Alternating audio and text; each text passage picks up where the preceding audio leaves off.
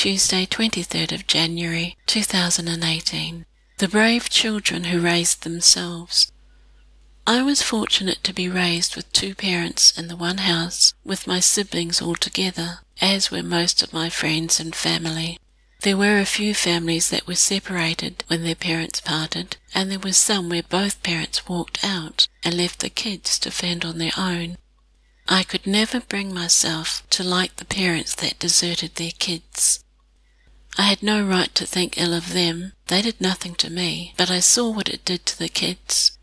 They did their children a great injustice and put young lives under an amazing amount of stress and responsibility.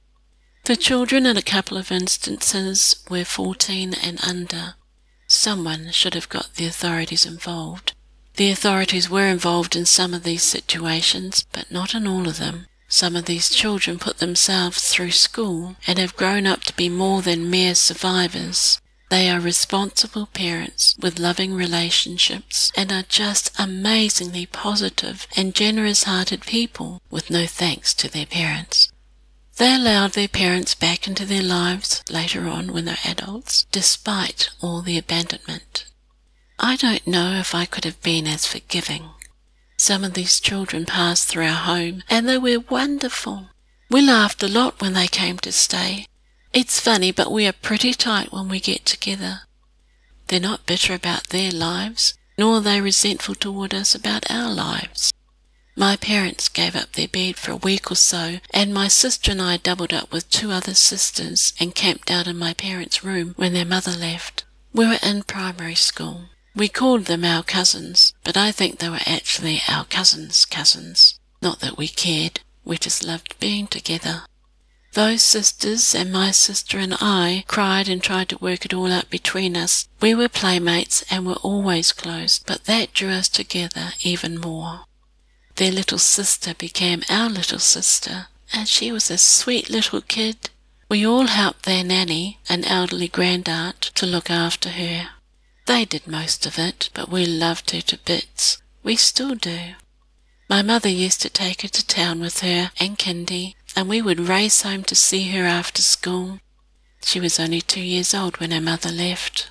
I should think many families have single parent or mixed or step families, like many in both sides of my parents' extended families. It is fairly normal, though I know many families who have been raised with both parents for generations. Wow is what most people today would say. How amazing.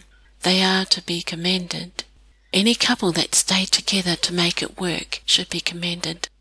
There would have to be a lot of compromise by one or other of them, but for generations to have stuck it out in marriage is quite a feat.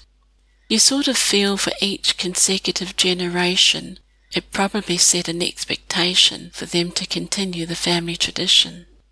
My parents ran a foster home for a few years, and all of those children grew up to be decent, law abiding citizens and amazing parents when they had children of their own. They loved their kids and have done everything they could to keep their families together.